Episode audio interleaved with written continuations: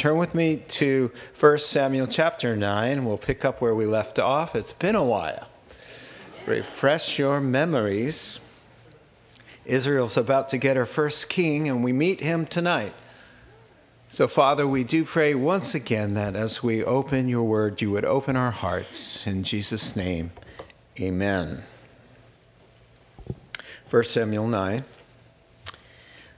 Tonight, as I mentioned, we will meet Israel's first king, Saul, or how it's supposed to be pronounced Saul, but we'll call him Saul.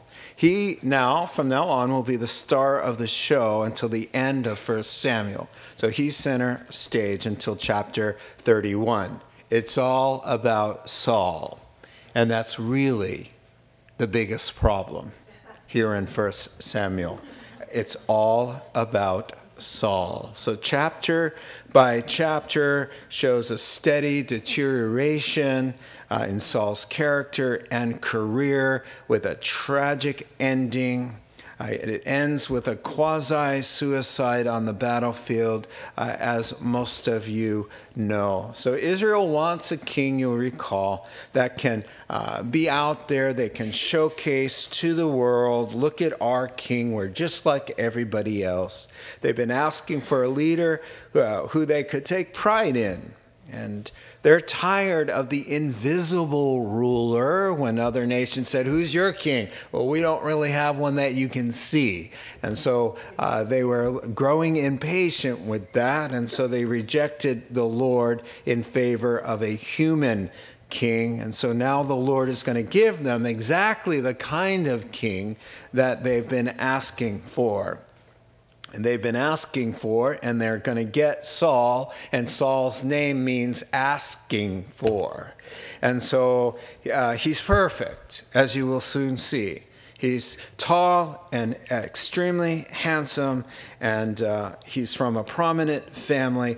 All the outer trappings of what you would want in a celebrity kind of leader. Now, one way uh, God brings correction to stubborn, unyielding hearts is to grant what they crave in hope that through the bitter realization of the destructiveness of self rule, they'll learn to seek God's will above their own. And so Saul is a real conundrum, which means dilemma or puzzle. Uh, while he's got a lot of admirable qualities. He's got a lot going for him. He's kind. You'll like him. You will really like him. And this is part of the problem. Uh, he's a likable guy. He just doesn't know the Lord, nor, does it, nor is he interested. You know anybody like that? Really nice guy. He's just zero interest in spiritual things. And uh, this is going to be Saul. Kind, thoughtful, generous, gracious, willing to obey and the Holy Spirit is going to come upon him in power and he's going to do some great things. And to add to what a dilemma he is, he's fearful, insecure, self absorbed, jealous, and he becomes a murderous madman and the enemy of the, the best king that Israel ever had, uh, King David. And the power of the Holy Spirit will no longer come upon him, and the favor and the presence of God is going to lift from him.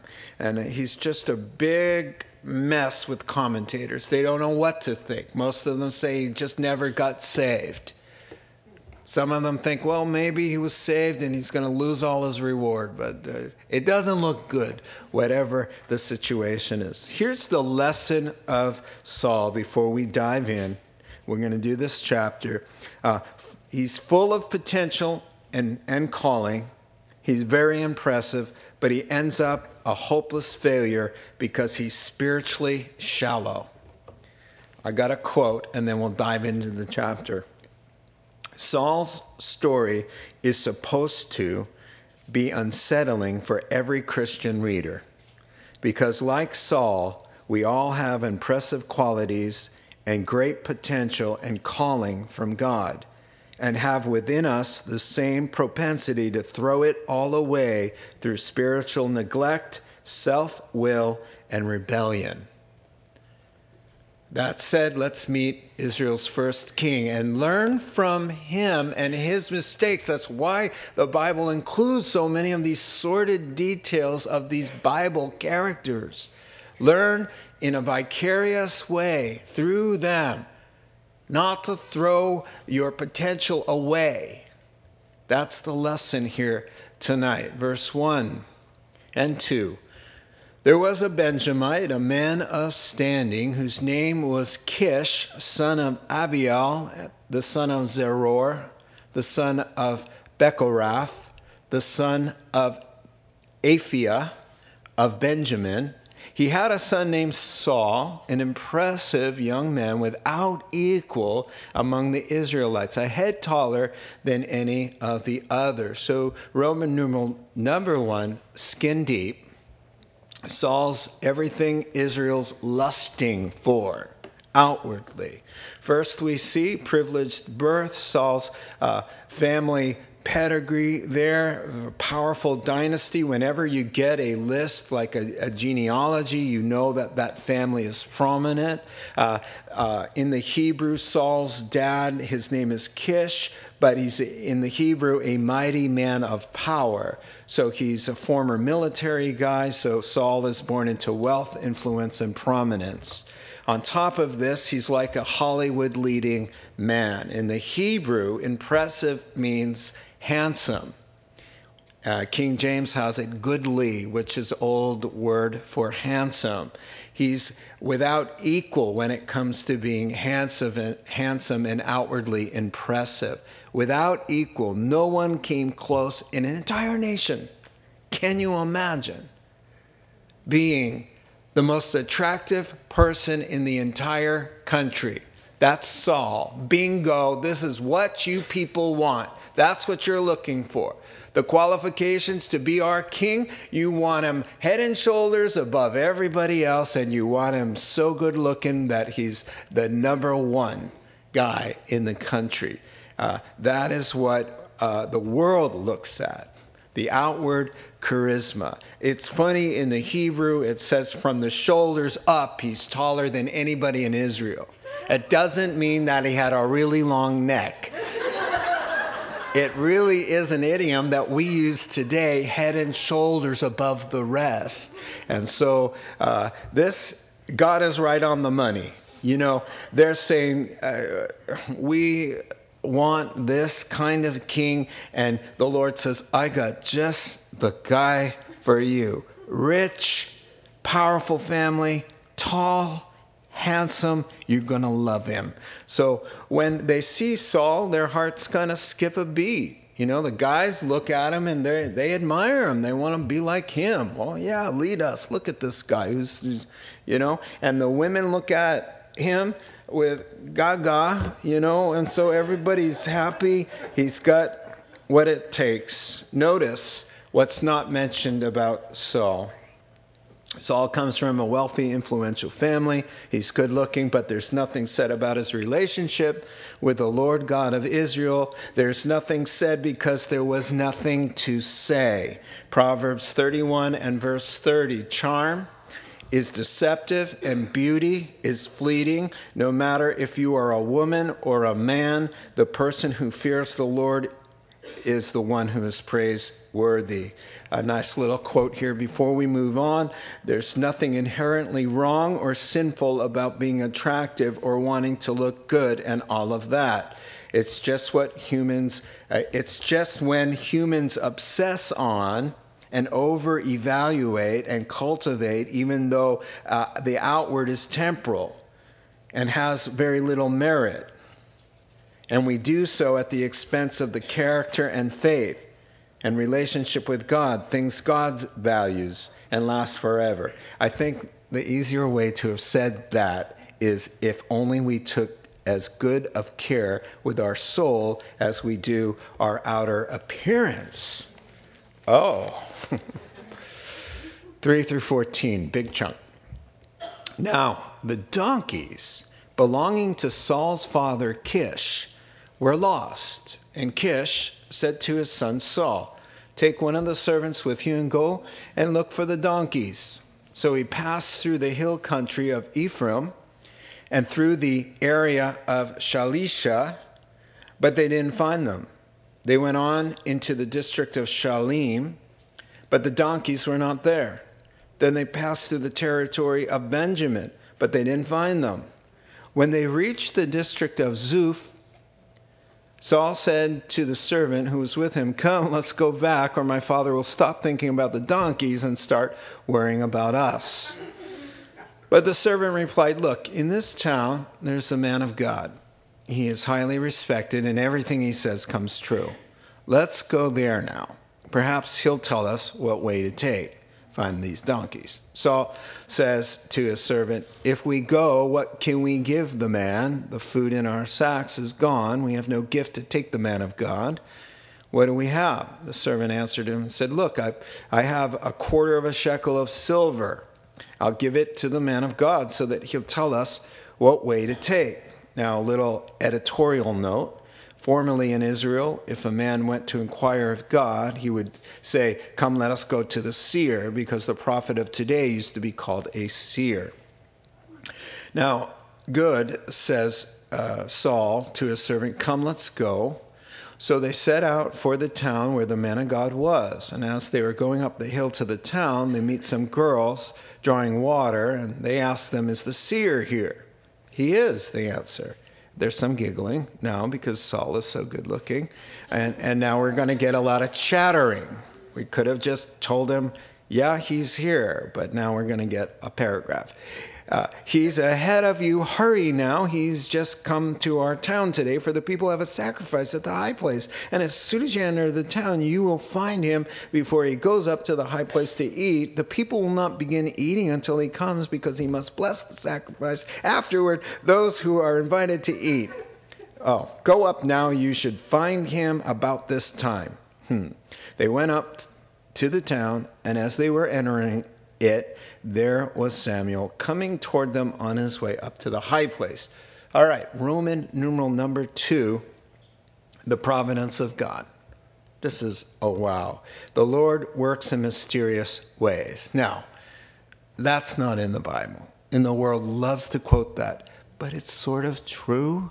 It, it's not a blasphemous thing to say. The Lord does work in mysterious ways, but we just love to say, by the way, it's not in the Bible, because it isn't.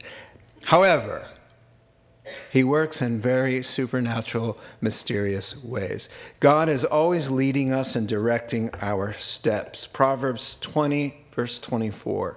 A man's steps are directed by the Lord through big decisions and insignificant ways. No, notice, God uses a wild goose chase or should I say a wild donkey chase, to direct Saul where? To the throne. He's going to get him ultimately into position to meet Samuel to be anointed king. He's going to do this by stirring up the donkeys to wander off and stirring up Saul's father to ask Saul, Could you do me a favor and go get the donkeys? And God is guiding the donkeys through a, a three, four day uh, search. He's not going to find those donkeys until he gets Saul and the servant to the place where they need to be. It's wonderful how God is using seemingly normal, and listen to me, annoying circumstances. This is an annoying thing. It's a favor. It's like uh, God using a mom to say to a son, I've got something heavy, I can't move it myself. Can you come over and move this big bucket for me and spend the night? Slightly annoying because it's inconvenient, slightly annoying because I'm a big boy now and I have my own place. But slightly life saving, life saving right? And so you go from, oh, do I have to go looking for the donkeys? And I'm out looking for the donkeys. God's going, thank you. I am directing your footsteps. And He's directing your footsteps tonight, and you don't even know it. Every footstep, good, bad, right, wrong, You make a wrong move, he's going, now what can I do to make this the best possible outcome for them? He is at work right now.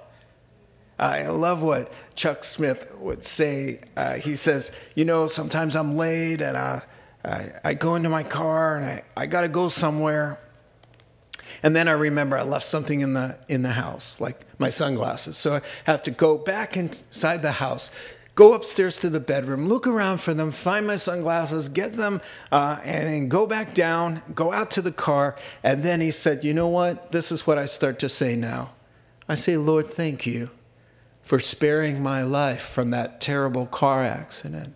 Or thank you, Lord, for delaying me so that I can be at the right place at the right time to experience your blessing.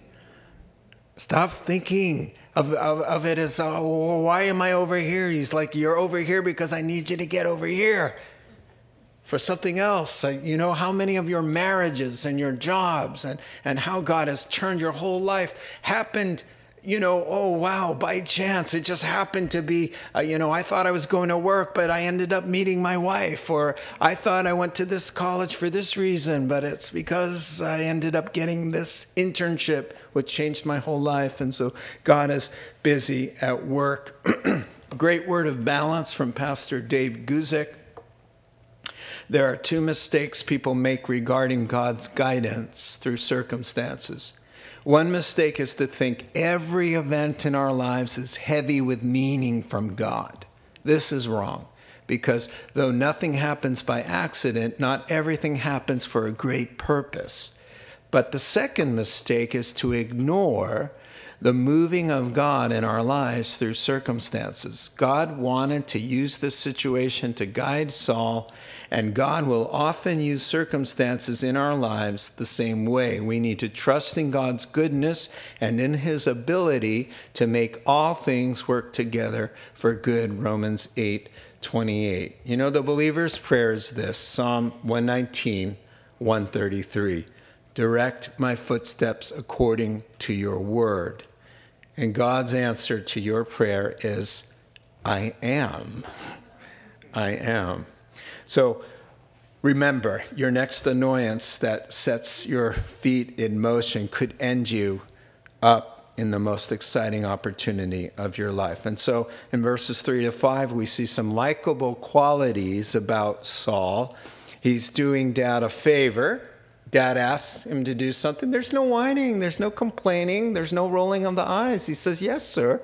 And he goes. He's a likable, helpful young man. And he's not a quitter. You know, did you notice there are five locations he searched for those donkeys? And if you look at a Bible map, he makes a big round circle. And he's back kind of where he started but with, without donkeys. He's not a quitter. He's, a, he's put in some hard effort there. And he's concerned about his dad's anxiety. He's a nice guy. Hey, we better go back home before dad has more to worry about than just lost donkeys. Great quote here. The greatest hurdle for humans to get over is that good qualities don't make a man good in God's eyes. We want God to be happy and sympathetic with the Sauls of this life. But good qualities with a closed heart to God makes any apparent goodness not worth a whole lot. You remember in Luke 16, Jesus' story about the man, the rich man who perishes. And he has compassion, but he himself is in Hades or in hell. He says, Oh, I care about my, my brothers. Please send Lazarus back, raise him from the dead, and let him go and tell my brothers because I care about them that they not end up in this place. Nice guy. In hell, it's a big hurdle to jump. Nice doesn't mean saved, it just means nice. Apparently, Saul's not into spiritual things. We see here uh, that, did, did you get this? He lives five miles from Ramah, and he doesn't know who Samuel is. And who knows who Samuel is? Well, back in chapter 3, verse 20, and all Israel from Dan to Beersheba recognized that Samuel was attested as a prophet of the Lord. He's saying from California to New York, Dan to Beersheba, north to south, all Israel knew about this high priest, prophet, leader, judge, Samuel. He lives five minutes and he doesn't know who he is. He's going to be face to face. He doesn't even know his name. He's just been doing his farming. He's not interested in spiritual things. He wasn't raised to go to the temple. He doesn't have any interest at all. How about the annual feast? Five miles away. Doesn't go doesn't know.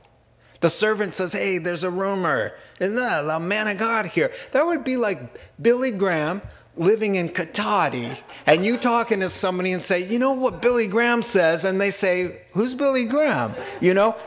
And you know that you would find somebody in Santa Rosa would say, Who's Billy Graham? Wouldn't you? I, moving on.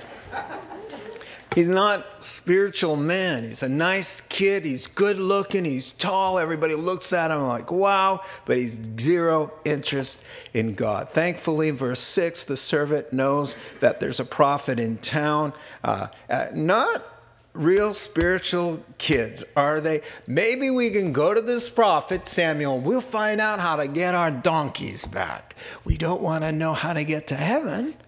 We don't want to know uh, anything about our souls. We don't want to know about relationship with God or heaven and hell, but we want we got some donkeys to find and maybe we'll go to the man of God and he'll just tell us, you know, go over that hill and you'll find your three donkeys.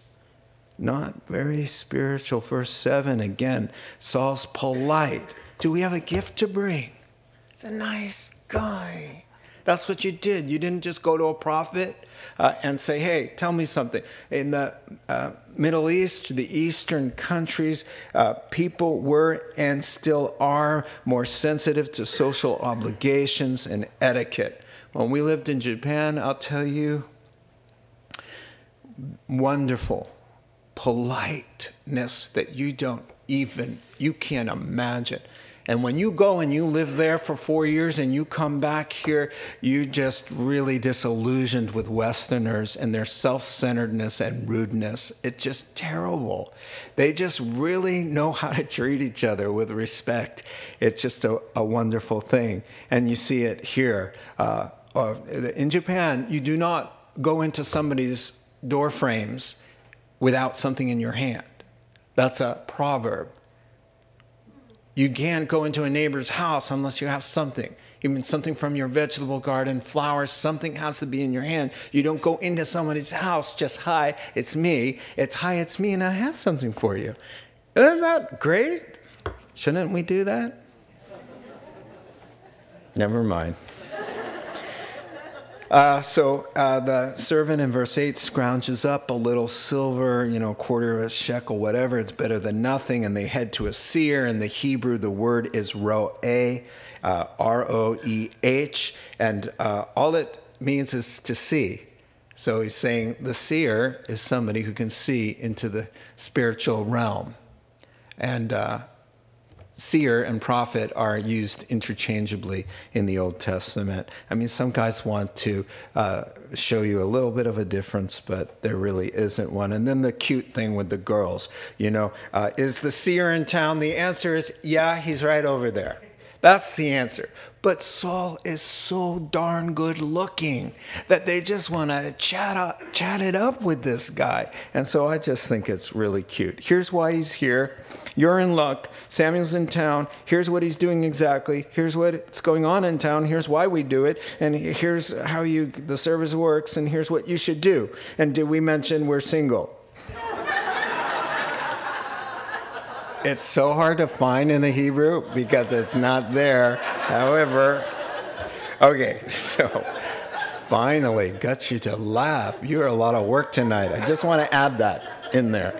So the two boys head up the hill, verse 14. Uh, guess who they run into by chance? Just the guy they're looking for. So face to face, Samuel's on his way to the high place. Now, normally when you hear high place in the Old Testament, it's bad place because that's where the pagans did, but they don't have a central place right now. So they're going to have high place, just means up on a hill, open air sanctuary. And the Lord's people did use it occasionally uh, when they didn't have their temple or tabernacle, which they don't have at the moment.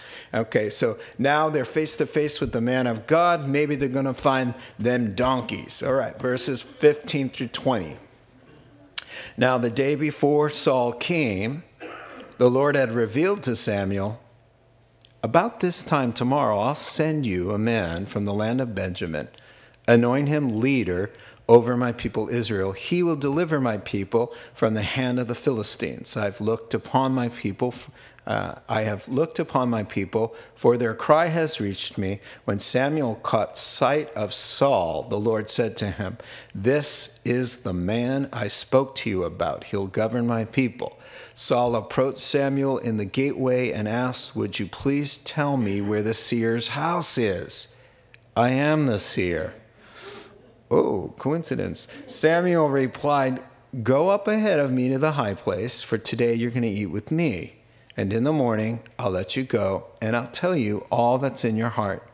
As for the donkeys you lost three days ago, don't worry about them. They've been found. And to whom is all the desire of Israel turned, if not to you and all your father's family? Roman numeral number three, God's heads up for Samuel. So we find out that God has alerted Samuel the prophet uh, about the next day that he's going to find the new king. Uh, God has given Samuel a word of knowledge. A word of knowledge is something that God gives to us that we could never know uh, on our own. And he, in the Hebrew, it's really wonderful. He opened his ear, Samuel's ear, and it, it, just is a nice idiom to say, you know, God intervenes to speak to us. And, and what we want to do is not plug our ears. We don't want to make it difficult for God to open the ear for him to speak into our hearts through our spiritual understanding. And so he says there in verse 16 about this time tomorrow, a Benjamite. It's not all bad news. He's going to lead some victorious battles. Um, I've heard all the whining for a king. I got the perfect guy, and you're going to meet him tomorrow. Now, I personally like that Samuel's not seen interviewing people. So God has told him, Samuel, about this time tomorrow, you're gonna you're gonna meet the man, the first king. You're gonna see him. And I, I don't see Samuel interviewing folks and looking and trying to force something to happen.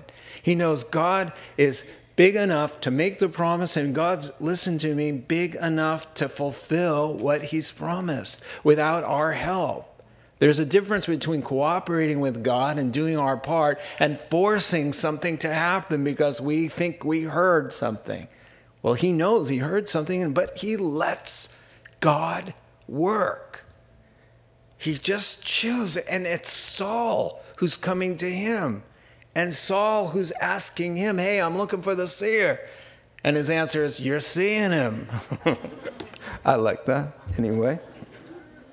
And so uh, the predestined meeting happens. Polite Saul is blown away. Look at how polite he is.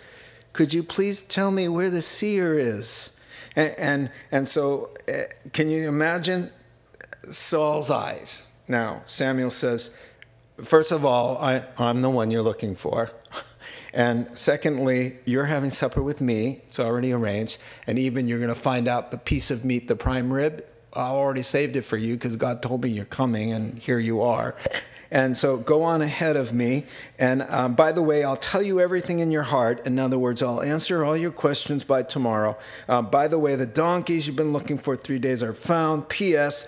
All of Israel is thirsting for a king, and isn't it obvious that it's you? Now run along and we'll have dinner. Can you imagine?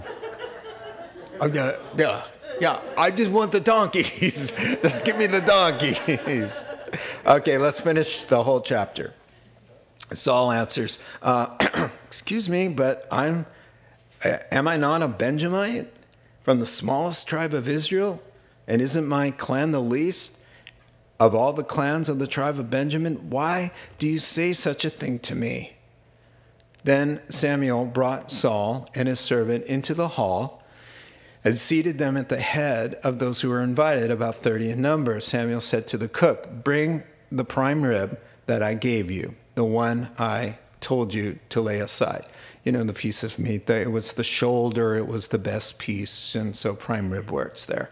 Uh, verse 24 So the cook took up the leg with what was on it and set it in front of Saul. Samuel says, Here's what's been kept for you eat because it was set aside for you for this occasion. From the time I said I've invited guests. And Saul dined with Samuel that day after they came down from the high place to the town. Samuel talked with Saul on the roof of his house. They rose about daybreak, and Samuel called to Saul on the roof, Get ready, and I will send you on your way. When Saul got ready, he and Samuel went outside together. As they were going down to the edge of the town, Samuel said to Saul, Tell the servant to go on ahead of us. And the servant did so. But you stay here a while so that I may give you a message from God. So, final number four Saul's apprehension. Saul's dumbfounded. Now, again, a likable response, humble and modest he says, I'm from an in, insignificant tribe. Do you remember back in Judges when uh, the tribe of Benjamin said, We'll fight all of Israel? We're going to protect these evil men. They were wicked men who did a terrible, unmentionable crime. And all of Israel came out and said, Send us those bad guys out of Benjamin, state of Benjamin. And the Benjamites said, They may have done something wicked, but they're Benjamites and you'll have to fight us all. So they did, and almost wiped Benjamin out completely. So that's what Saul's saying. Hey, we're like hardly anybody left here. What are you saying that I'm going to be king? That's kind of impossible. My family's not very prominent. Yes, they were, but that was very gracious of him to say that. He's humble, he's a nice guy. Uh, why are you saying these things to me? Oh, that, you know, I can just only imagine. And so they get to the fellowship hall in verse 22, and Saul's seated up at the front next to Samuel, and his eyes are going crossed, and he's just going crazy. There's 30 distinguished guests, and then the, uh, Samuel says to the cook in verse 23, Bring out that, that portion that I told you to save for our special guest. It's placed before him. He says, Eat it eat up, kid. This was arranged before I ever met you or uh, had invited guests at all. So after supper, there's a long talk atop Samuel's house. Now, the houses had flat roofs, as you remember, and in the hot uh, summer nights, they would go up on those roofs, and sometimes they had a guest room up there. So that's where he's telling Saul everything in his heart. And I can imagine the encouragement he's saying, Look, Saul, you've got a lot going for you. You have the image, you're a humble man, you're polite. You'll have the support of all the people, but if you don't give your heart to the Lord, to serving God, to submit to Him as your king, you'll never make it. You'll never be fit to be king over Israel. You know, Samuel was trying to get through to him.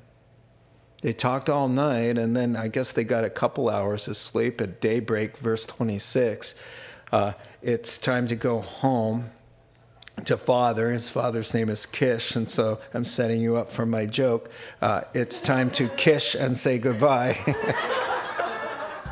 but I had to remind you of his name because you would have never got it. it's time to return to dad and the three donkeys but before Saul heads off down the road, he says, Hey, sir, uh, excuse us to the servant. He says, I got to talk to this guy. So he looks up into Saul's beautiful face and he says, I've got a message from God for you, kid. And now, chapter 10, verse 1, he's going to anoint him with anointing oil that says, You're the king. And he's going to prophesy. And from that moment on, Saul is king. We're out of judges. We're in the monarchy now. So it's exciting. We'll look at that next time. Saul's going to anoint him, uh, proclaim him as king. And, and interestingly, he's going to, in next chapter, give Saul three things. Three, three things are going to happen to confirm the fact that God really thinks this guy is king. And so we will look at those three things. Here are the reflections for tonight. Uh, 1 Samuel chapter 9, reflections number one God's will for our lives is always better than our own ideas. Number two, let us always remember that man looks at the outside, God looks at the inside. Let us take as great of care of our inward person as our outward person. The appearance is temporal, character and spiritual discipline is forever. Number three of five. God is guiding our footsteps with good and kind intentions, sometimes allows us unpleasant circumstances to move us to where we need to be. Number four. What a difference just one day makes. Everything can turn around in your life in one day, often when you least expect it. One day you're chasing donkeys, somebody else's errands. The next day, God rewards you with a great life changing honor. And lastly, number five, when the Lord opens a door for us of great opportunity, when He calls us to do something great for Him or beyond our own natural abilities, let us rise to the occasion, cooperate with His Holy Spirit, and walk worthy of that honor.